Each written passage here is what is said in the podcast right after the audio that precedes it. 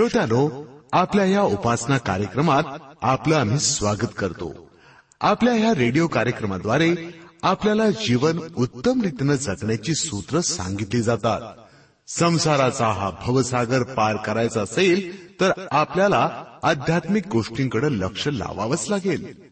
या जगात राहून जर नश्वर जगी गोष्टींच्या मागे आम्ही लागलो ना तर हा भवसागर पार होणार नाही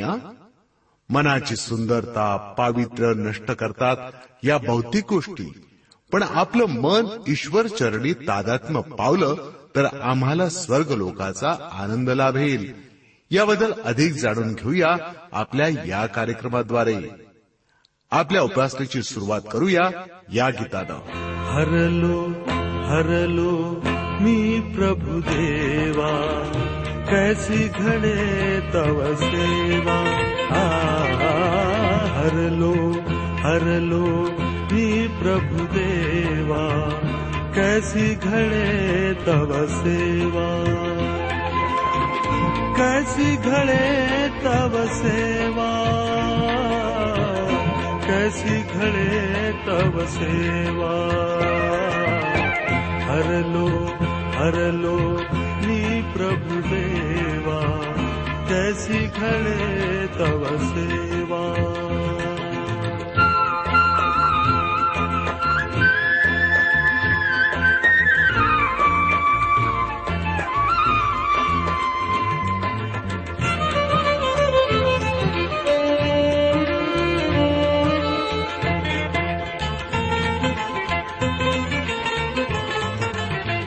पापमधि मनला वरति उघति डोळे केले परिते समयी गेले हरलो हरलो नी देवा कैसी तव सेवा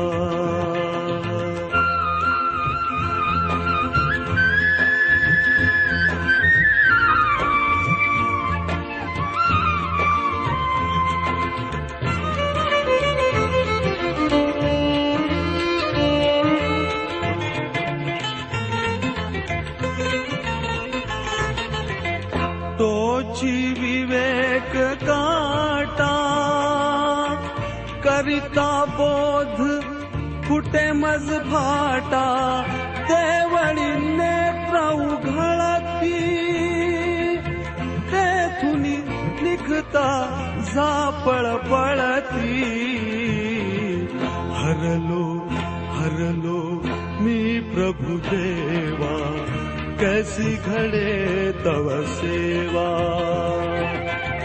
कैसी घडे तव सेवा कैसी घड़े तब सेवा हरलो हरलो आपण प्रार्थना करूया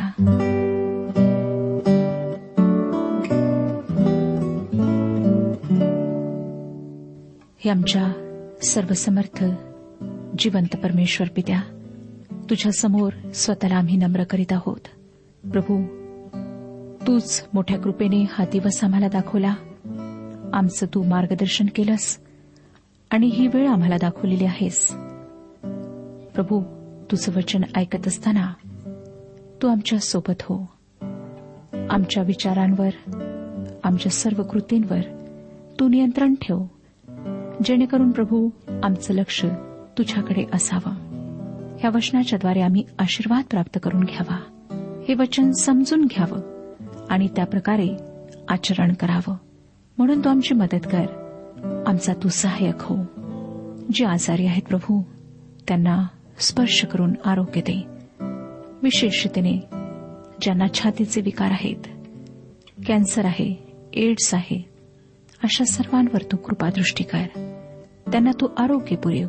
हो दे प्रभू की त्यांचा विश्वास तुझ्यावर केंद्रित व्हावा त्यांचा विश्वास वाढावा आणि तुझ्याच इच्छेप्रमाणे त्यांनी जीवन जगावं जे दुःखी आहेत निराश आहेत त्यांना तू समाधान पुरेव ही वेळ आम्ही तुझ्या पवित्र हातात देत आहोत आणि आमची प्रार्थना आहे की आजच्या वचनाच्याद्वारे तू आमच्याशी बोल ही प्रार्थना तारणाऱ्या प्रभू यशू ख्रिस्ताच्या पवित्र आणि गोड नावात मागितली आहे म्हणून तो ऐक आमेन श्रोत्यानो आम्ही राजाच्या दुसऱ्या पुस्तकाचे अध्ययन करीत आहोत सहाव्या अध्याच्या एक ते सात वचनांवर आम्ही विचार केला ते यार्दिनेच्या तळाशी त्या गाळामध्ये ते कुऱ्हाडेचे पाते गुप्त झाले होते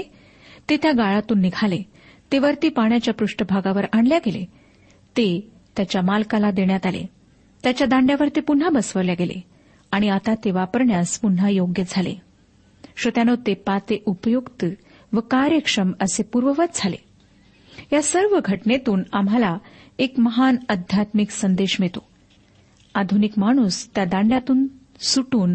पाण्यात पडलेल्या तळाशी गेलेल्या कुऱ्हाडीच्या पात्याप्रमाणे आहे तो आपल्या मूळ ठिकाणावरून घसरला आहे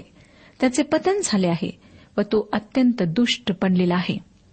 श्रोत्यानो अशा प्रकारे आध्यात्मिकरित्या व नैतिक अधपतन झालेल्या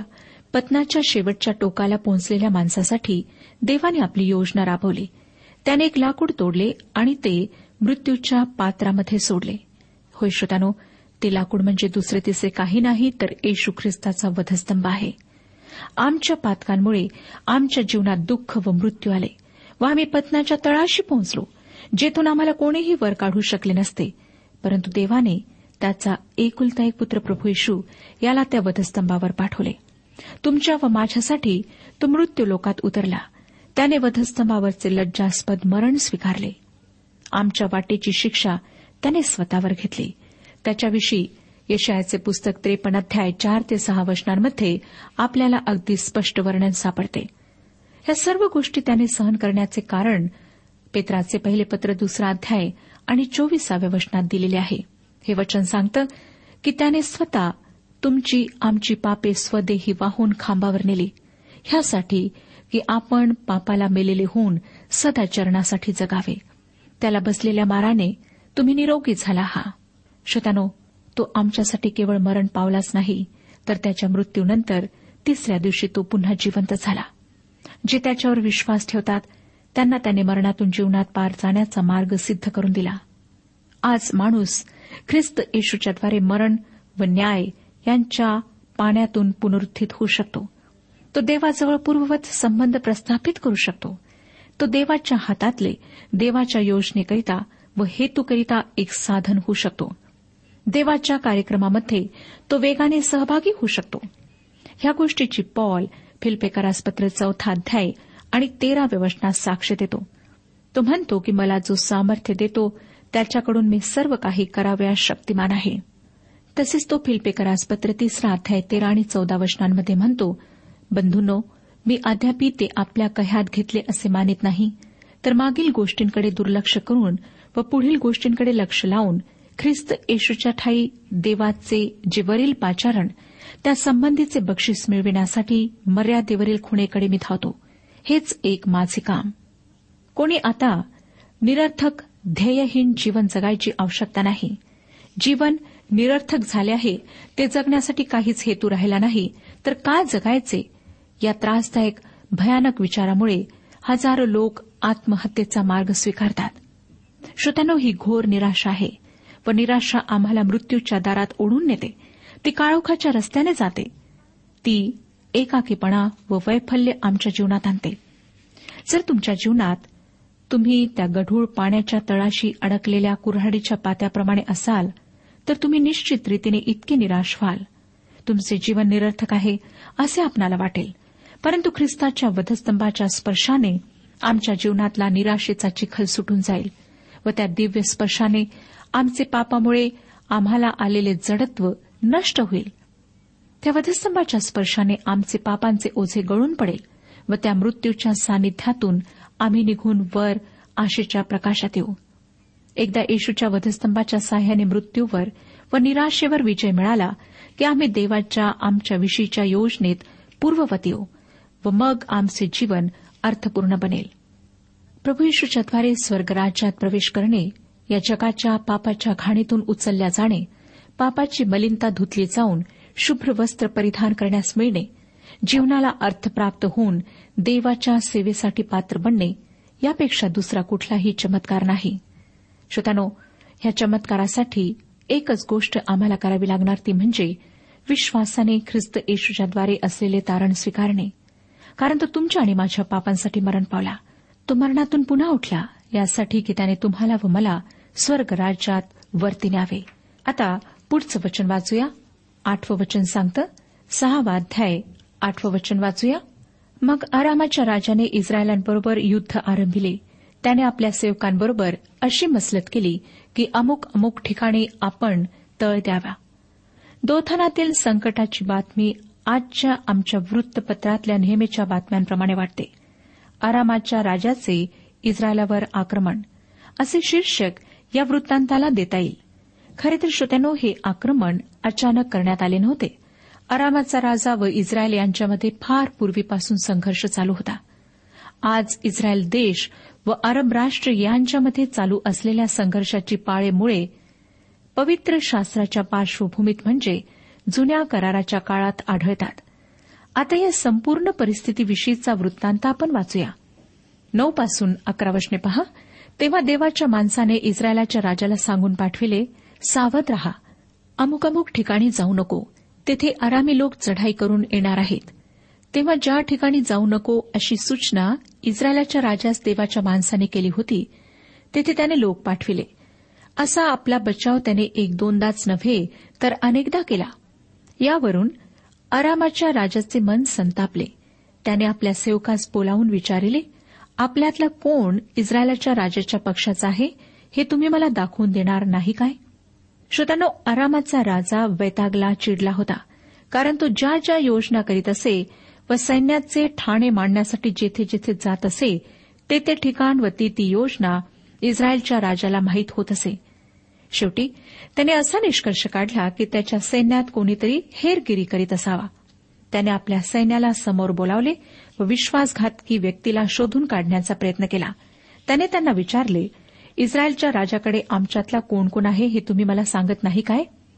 परंतु त्यांच्यामध्ये विश्वासघातकी कोणीही नव्हते सर्वजण राजाशी निष्ठावान होते पुढे आम्हाला बारावं वचन सांगतं की त्याच्या एका सेवकाने त्या सांगितले माझे स्वामी राज असं कोणी नाही पण आपण शयनगृहात बोलता ते शब्द इस्रायलातला संदेष्टा अलिशा हा इस्रायलाच्या राजास कळवितो श्रोत्यानो तो राजा जे काही बोलत असे ते अलिशाला माहीत होत होते याचा अर्थ असा की या राजाच्या सर्व योजना परमेश्वर अलिशाला प्रगट करीत होता या ठिकाणी पुन्हा एक वार आमचे लक्ष परमेश्वर त्याचे भय धरणाऱ्यांचे संरक्षण करतो ह्या गोष्टीकडे जाते परमेश्वराच्या इच्छेविरुद्ध आरामाच्या राजाने इस्रायल देश काबीज करण्याचे कितीही प्रयत्न केले तरी ते सर्व अयशस्वी ठरले परमेश्वर विशेष रीतीने इस्रायलचे संरक्षण करीत होता होय श्रोतानो जेव्हा आम्ही परमेश्वराच्या आश्रयाचा स्वीकार करतो जेव्हा ख्रिस्त येशूमध्ये आमचे जीवन सुरक्षित असते लपवलेले असते म्हणजे जेव्हा तो आमचा आश्रय दुर्ग व लपण्याचे ठिकाण असतो तेव्हा आमच्या शत्रूंपासून आम्हाला संपूर्ण संरक्षण मिळते परमेश्वर मोठ्या दयाळूपणे व करुणेने आम्हाला अभिवचन देतो की परमेश्वर माझा आश्रय आहे तू परात निवासस्थान केले आहे म्हणून कोणतेही अरिष्ट तुझ्यावर येणार नाही कोणतीही व्याधी तुझ्या तंबूजवळ येणार नाही इस्रायलावर परमेश्वराच्या इच्छेविरुद्ध स्वारी करू पाहणाऱ्या आरामी राजापासून परमेश्वराने अशा प्रकारे संरक्षण केले परंतु आपल्या सर्व योजना अलिशा या देवाच्या सेवकामुळे फोल ठरत आहेत असे समजताच आरामाच्या राजाने अलिशाला नष्ट करण्याची योजना बनवली सर्वप्रथम त्याने अलिशाचे ठिकाण शोधून काढण्यासाठी एक हेर पाठवला अलिशा दोथान येथे आहे असे त्यांना समजले दोथान एरुश्लेम शहराच्या उत्तरेला साठ मैलांच्या अंतरावर असलेले एक शहर आहे दोथान या नावाचा अर्थ होतो दोन विहिरी आणि श्रोत्यानो खरोखर ही जागा हिरव्याकार कुरणाची होते एक साधारण शहर असताना सुद्धा त्या काळात अलिशाचे तेथे मुख्य कार्यालय होते तेरा ते पंधरा वर्षे सांगतात त्याने म्हटले तो कोठे आहे ते पहा म्हणजे मी माणूस पाठवून त्यास पकडून आणितो मग तो दोथान येथे आहे अशी त्यास बातमी लागली तेव्हा त्याने घोडे वरत बरोबर घेऊन तेथे मोठे सैन्य पाठविले त्यांनी रातोरात येऊन नगर वेढिले सकाळी देवाच्या माणसाचा सेवक उठून बाहेर आला तेव्हा सैन्याने घोडे व रथ यासह नगरास वेढा दिला आहे असे त्यांच्या दृष्टीस पडले तो आपल्या धन्यास म्हणाला स्वामी हाय हाय आता आपण काय करावे श्रोत्यानं मला वाटतं की आपल्याला शरणागती पत्करावी लागेल अशी ह्या सेवकाला भीती वाटली परिस्थिती अगदीच निराशाजनक आहे असे त्याला वाटले अशा परिस्थितीत आपण काय करावे परंतु अलिशा त्याला म्हणाला सोळाव्या वचनात भिऊ नको त्याच्या पक्षाचे आहेत त्याहून अधिक आपल्या पक्षाचे आहेत श्रोत्यानो ही गोष्ट अगदी अवास्तव्य वाटते कारण आरामाच्या सैन्याने नगराला वेढा घातला आहे आणि अलिशा आपल्या नोकरासह अगदी एकटाच होता आणि तो नोकर गर्भगळीत झाला होता परंतु अलिशा मात्र घाबरलेला नाही कारण त्याला माहीत होते की माझा सामर्थी पराक्रमी थोर परमेश्वर माझ्यासोबत आहे आणि तोच माझे रक्षण करणार आहे सतरावं वचन पहा अलिशाने प्रार्थना केली की हे परमेश्वरा याचे डोळे उघड याला दृष्टी दे परमेश्वराने त्या तरुणाचे डोळे उघडेले तो पहा अलिशाच्या सभोवतालचा डोंगर अग्नीचे घोडे व रथ यांनी व्यापून गेला आहे असे त्यास दिसले आलिशाच्या नौकराने आलिशा भोवती देवाने ठेवलेले संरक्षण पाहिले परंतु श्रोत्यानो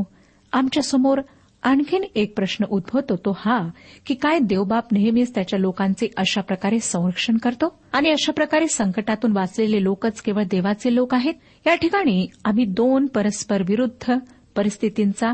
व देवाच्या कार्यपद्धतीचा अभ्यास करीत आहोत आताच आम्ही पाहिले की परमेश्वराच्या समक्षतेमध्ये चालणाऱ्या लोकांना तो आपले मार्ग विदित करतो व त्यांचे संरक्षण करतो याउलट काही परिस्थितीत तो त्याच्या समक्षतेमध्ये चालणाऱ्या लोकांना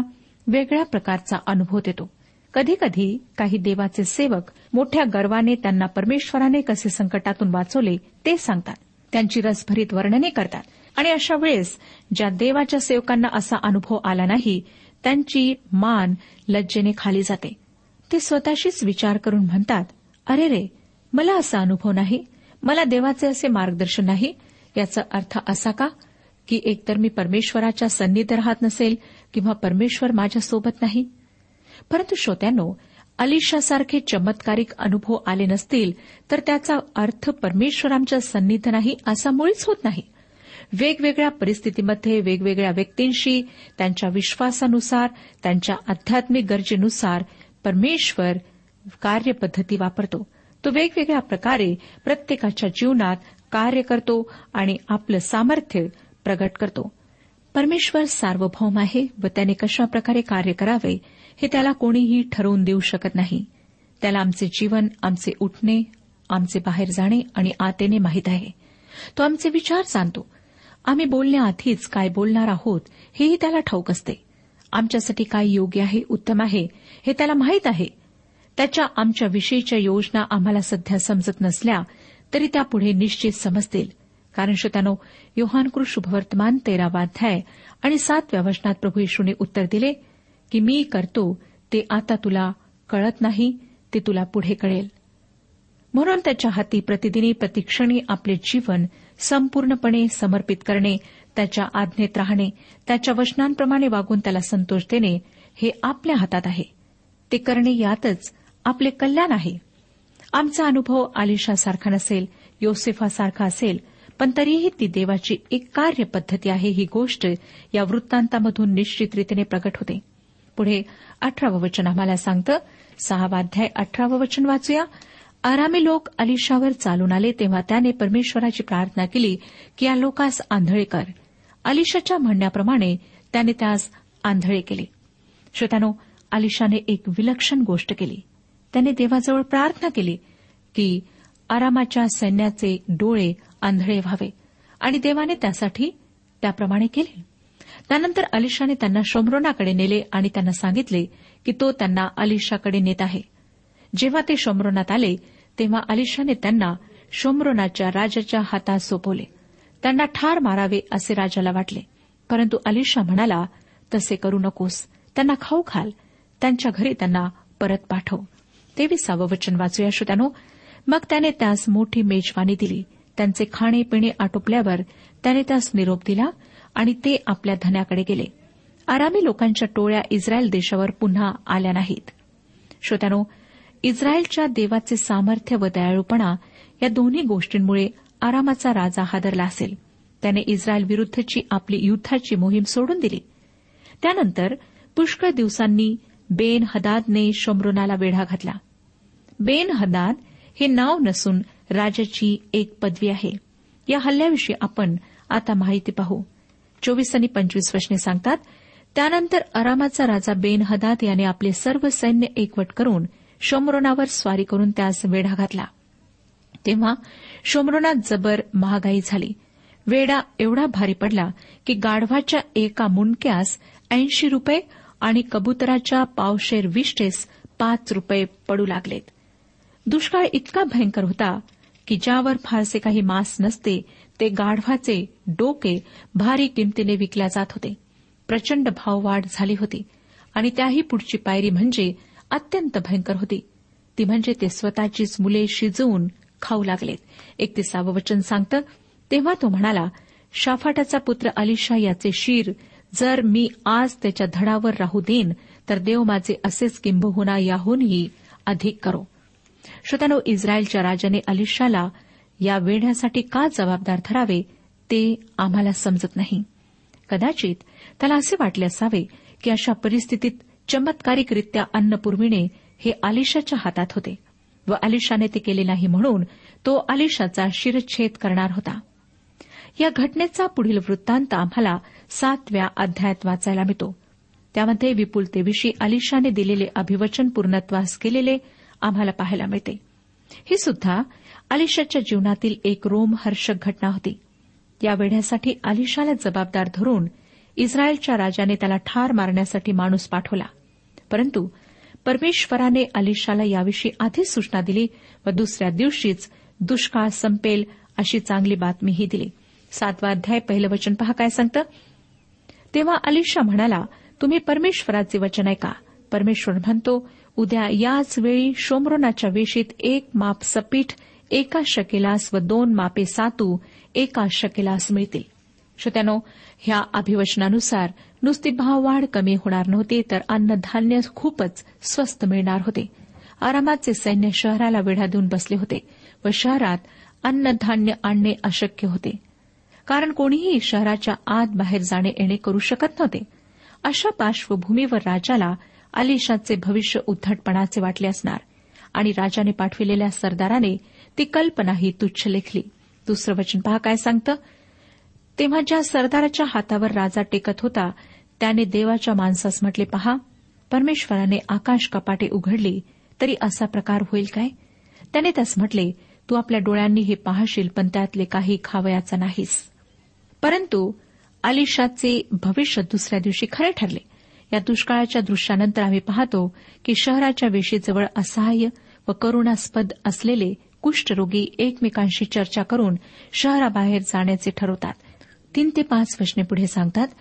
त्यावेळी वेशीच्या बाहेर चार कोडी माणसे होती ती एकमेकास म्हणाली येथे बसून का मरावे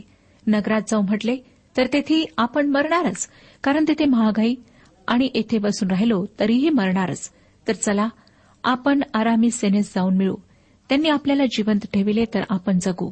त्यांनी आपल्याला मारून टाकेले तर आपण मरू एवढेच ते संध्याकाळच्या वेळी आरामी लोकांच्या छावणीकडे जावयास निघाले आरामी लोकांच्या छावणीच्या बाहेरच्या हद्दीवर ते येऊन पाहतात तो तेथे एकही माणूस नव्हता श्रोतानो आपल्याला माहीतच आहे की हे चौघेजण कुष्ठरोगी असल्याने त्यांना समाजामध्ये लोकांमध्ये राहण्याची मुभान होती त्यांना समाजाबाहेर टाकण्यात आलेले होते व अन्नासाठी त्यांना त्यांच्या नातेवाईकांवर मित्रांवर अवलंबून राहावे लागत होते आणि आता तर त्यांची स्थिती आणखीनच दयनीय झाली होती शहरात अन्नाचा इतका तुटवडा निर्माण झाला होता की कुष्ठरोग्यासाठी कोणी अन्न काढून देईल ही गोष्ट अशक्य होती नामानाविषयी अभ्यास करताना आम्ही ऐकले की कुष्ठरोग एक प्रकारचे पाप आहे किंवा पापाचे प्रतीक आहे जशी या कुष्ठरोग्यांची स्थिती अत्यंत निराशाजनक होती श्रोतनो तशीच पापामुळे आमची ही स्थिती अत्यंत निराशाजनक झाली होती परंतु परमेश्वराच्या कृपेने त्याने आम्हाला त्या स्थिती सोडली नाही त्याने आपल्या एकुलत्या एक पुत्राला ह्या जगात पाठवले जेणेकरून त्याच्याद्वारे आम्हाला पापांपासून मुक्ती प्राप्त व्हावी सहावं आणि सातवं वचन सांगतं कारण परमेश्वराने रथ घोडे व प्रचंड सैन्य यांचा गलबला आरामी सेनेच्या कानी पाडला तेव्हा ते आपसात म्हणाले पहा इस्रायलाच्या राजाने हित्ती व मिस्री राजे द्रव्य देऊ करून बोलाविले आहेत म्हणून त्यांनी संध्याकाळी उठून पलायन केले आपले डेरे घोडे व गाढवे जागच्या जागी टाकून व छावणी सोडून ते आपला जीव घेऊन पळाले येणाऱ्या सैन्यांच्या आवाजामुळे ते खूप घाबरले तितके घाबरले की त्यांच्यातील प्रत्येक जण उठून पळस सुटला रात्रीचा प्रवास ते घाईघाईने करून निघून गेले आठवं वचन छावणीच्या बाहेरल्या हद्दीशी आल्यावर त्या कोड्यांनी एका तंबूत जाऊन तेथे खाणेपिणे केले आणि त्यातून रुपे सोने व वस्त्रे नेऊन लपवून ठेविले मग परत येऊन ते दुसऱ्या डेऱ्यात गेले आणि त्यातूनही माल नेऊन त्यांनी छपून ठेविला श्रोत्यानो त्या काळात सैन्य स्वतःची अन्न सामुग्री स्वतःजवळ बाळगत असे आणि ही मोहीम दीर्घकाळाची होती टेकडीवर बसलेल्या शहराला शोमरोनाला त्यांनी वेढा घातला होता आता पळून जाण्याच्या गडबडीत ते आपल्याजवळ जे काही होते ते सर्व सोडून पळून गेले अशा प्रकारे पळून गेल्यानंतर हे चार कुष्ठरोगी तेथे पोहोचले आणि त्यांनी जे त्यांच्या हाती आले ते सर्व लपवून ठेवण्याचा प्रयत्न केला नववचन सांगतं मग ते आपसात म्हणू लागले आपण करीत आहोत ते बरे नाही आज शुभवार्ता कळविण्याचा दिवस आहे पण आपण गप्प बसलो आहो सकाळ होईपर्यंत आपण थांबलो तर आपल्याला शासन होईल तर चला आपण राजवाड्यात जाऊन हे कळू शतानो ह्याद्वारे आम्हाला आमच्या आध्यात्मिक जीवनासाठी काहीतरी शिकता येईल या समी तुम्ही व मी देवाच्या वचनाचा लाभ घेत आहोत आम्हाला त्यातून परमेश्वर आशीर्वाद देत आहे परंतु अनेक लोक आहेत ज्यांना हे आशीर्वाद प्राप्त होत नाहीत आमची जबाबदारी आहे की अशा सर्वांपर्यंत आम्ही देवाचे शुभवर्तमान पोहोचवावे त्यांना सुद्धा आत्मिक रूपाने जे अन्न आवश्यक आहे ते आम्ही द्यावे दहा ते वीस वर्षांमध्ये आम्हाला वाचायला मिळतं की त्या कुष्ठरोग्यांनी जाऊन राजाला ते शुभवर्तमान सांगितले त्यानंतर इस्रायलचे लोक शहराबाहेर जाऊन त्या रिकाम्या पडलेल्या डेऱ्यावर आले आणि त्यांना हजारो सैनिकांना पुरेल एवढे अन्न मिळाले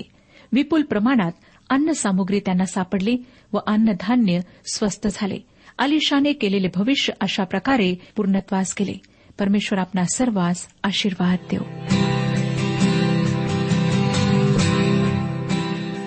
आजच्या उपासना कार्यक्रमात परमेश्वराच्या जिवंत वचनातून मार्गदर्शन आपण ऐकलं आजच्या या वचनातून आपणास काही आशीर्वाद मिळाला असेल यात काही शंका नाही सदैव जीवनविषयक काही शंका असल्यास किंवा काही प्रश्न असल्यास किंवा काही प्रार्थना निवेदन असल्यास पत्राद्वारे आम्हास अवश्य कळवा आम्हाला अगदी आनंदच होईल पत्र व्यवहारासाठी आमचा पत्ता लिहून घ्यावा कार्यक्रम उपासना पोस्ट बॉक्स क्रमांक एक शून्य दोन बेजनबाग नागपूर पिनकोड क्रमांक चार चार शून्य शून्य शून्य चार आमचा ईमेल अॅड्रेस आहे Marathi T T B radio eight eight two dot com email address पुन्हा एकदा ऐका Marathi TTB at radio eight eight two dot com बरं तर आता इथंच थांबूया कारण आपल्या कार्यक्रमाची वेळही संपत आलेली आहे पुन्हा आपली भेट आपल्या पुढल्या कार्यक्रमात तोपर्यंत नमस्कार